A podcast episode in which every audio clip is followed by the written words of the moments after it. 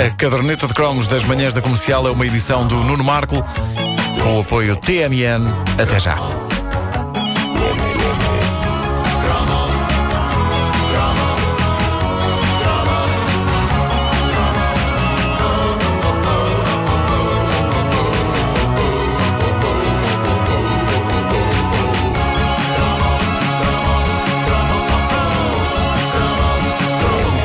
Ouvinte nossa deixou no Facebook da Caderneta de Cromos um panfleto político de mil novecentos e setenta e nove e que é assaz hilariante. Ela é a Ana Mosca e não Mosca, porque está lá um acento no O e eu, quando vejo um acento, respeito. É quando vejo um acento e uma grávida. Ambos passam à minha frente na fila do supermercado.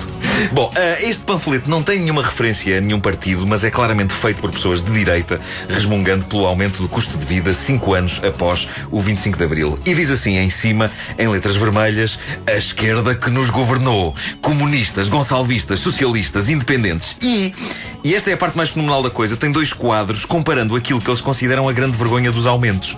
Diz assim, dos aumentos dos preços, não é dos salários, uh, mas diz assim, mil novecentos e setenta e quatro, o salário médio dos portugueses era cinco contos.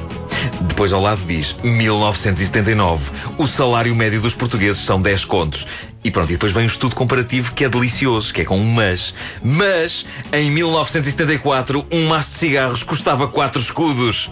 Agora, em setenta e nove, custa vinte e sete mil e quinhentos. Sete vezes mais. Panfletos que andavam na rua com isso? Sim, com não, comparação não, e, de repara, preços. Foram logo buscar o preço de um bem essencial. Um bem essencial. Claro, logo, logo a abrir, é o que está no princípio da lista. Um maço de cigarros. Depois, em mil novecentos e setenta e quatro, um quilo de carne de boi custava sessenta escudos. Agora, em setenta e nove, custa duzentos e sessenta escudos.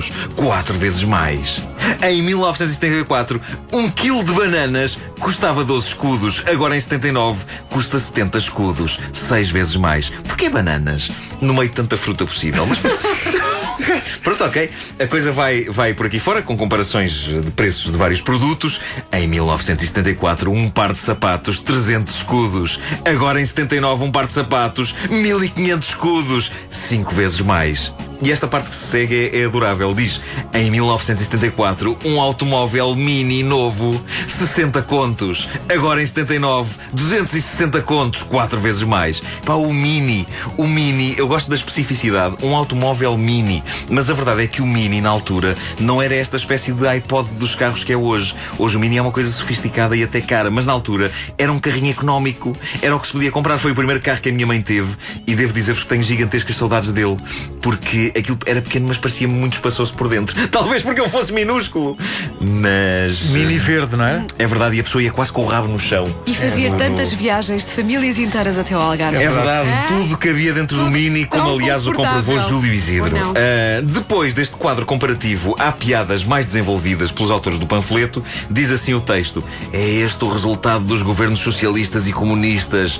Fumar muito pouco e convém guardar a beata. Isto vinha tudo num panfleto. Tudo num panfleto. Eu estou encantado. São letras isto, e letras é. e letras que não acabam mais. Isso era uma bula de picamento. E depois, comer um bife só de longo a longo. Bananas para crianças. Uma por semana. Esta obsessão com bananas é incrível. Mas, mas agora que penso nisso, nos anos setenta, não sei se com vocês era assim, mas lembro-me que era uma fruta omnipresente e que era a que eu mais comia em petis. Eu acho que estava na moda naquela altura, a banana. Continuando. Ah, eu acho que continua a ser. Continua, a fruta, porque continua a ser. É, é verdade. Uh, continuando. Uh, vinho às refeições, só com metade de água. Bacalhau, só no Natal, do miúdo e se houver. Passear ao domingo, à Foz e uma vez por mês. Isto deve ter sido feito no Porto, não é? Exato. Passear na Foz. Comprar um carro novo, nunca mais. Quem o tem, púpio, pode ter que o dar à troca de motorizada. É, pá, isso é, é pá, um cenário dantesco. Pá. Fantástico. E não diz aqui que motorizada, mas de certeza que é para aí uma famel. Mas o, o panfleto tinha assinado por um partido político? Nenhum, ou era... nenhum. Era só um texto corrido. É, e o texto pá. de protesto continua neste panfleto de direita, de setenta e nove. Diz assim... Há cinco anos, com um pobre salário de cinco contos, o português comprava o seu carrito, arranjava sempre casa para viver e sustentava airosamente a sua família. Com cinco contos. Uh, e agora? Agora os portugueses sustentam famílias muito grandes. E, e segue-se uma lista detalhada de toda a gente para quem, de acordo com os autores deste folheto, o dinheiro segue injustamente. Coisas como os milhares de inúteis que passam a vida a lutar por eles. Os milhares que fazem parte de comissões que nunca se conhecem. E depois, olhem esta. Os dos milhares, três mil pelo menos, a quem foram distribuídas as G três. Com G três não é preciso trabalhar. A mim, se me pusessem uma G três nas mãos, acreditem que eu considerava aquilo uma carga de trabalhos. Mas é que, é que uh... repara, isto, isto é um retrato do, do, do clima que se vivia no país. É verdade, cinco anos depois de vinte e cinco de Abril. E depois, perto do fim desta lista de pessoas que se abarbatam ao dinheiro dos portugueses, está esta preciosidade: os contrabandistas que importam rádios. Essa malta tem que ser posta na ordem, pá. Ora, aqui estão pessoas que deixaram de aparecer nas listas de visados dos protestos contra o governo. Os contrabandistas que importam rádios. Eu acho que é porque eles deixaram, primeiro, de importar rádios e depois, mesmo que agora importem iPads, eu penso que passaram muito lá para baixo na lista dos inimigos públicos.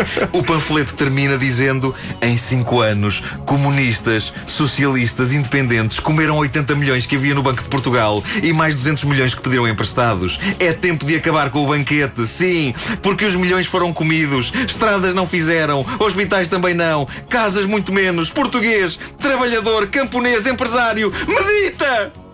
Medita, com três pontos de exclamação à frente. Acho que nunca o verbo meditar, que é tão pacato, foi disparado com tanta força. Bom, eu não faço ideia se o senhor que escreveu este panfleto ainda é vivo. Sei é que era uma menina por se estar a queixar desta maneira naquela altura. Era uma menina. Se ele, se ele porque anda hoje e, e se estava angustiado na altura pelo horror de um par de sapatos custar mil e quinhentos escudos, hoje deve estar catatónico, senhor. é, é, eu queria escrever um panfleto, mas não consigo. É...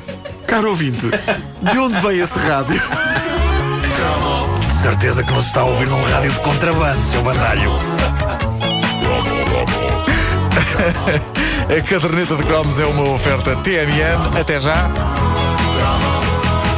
Disponível em podcast em radio comercial ponto clix ponto pt e também no iTunes.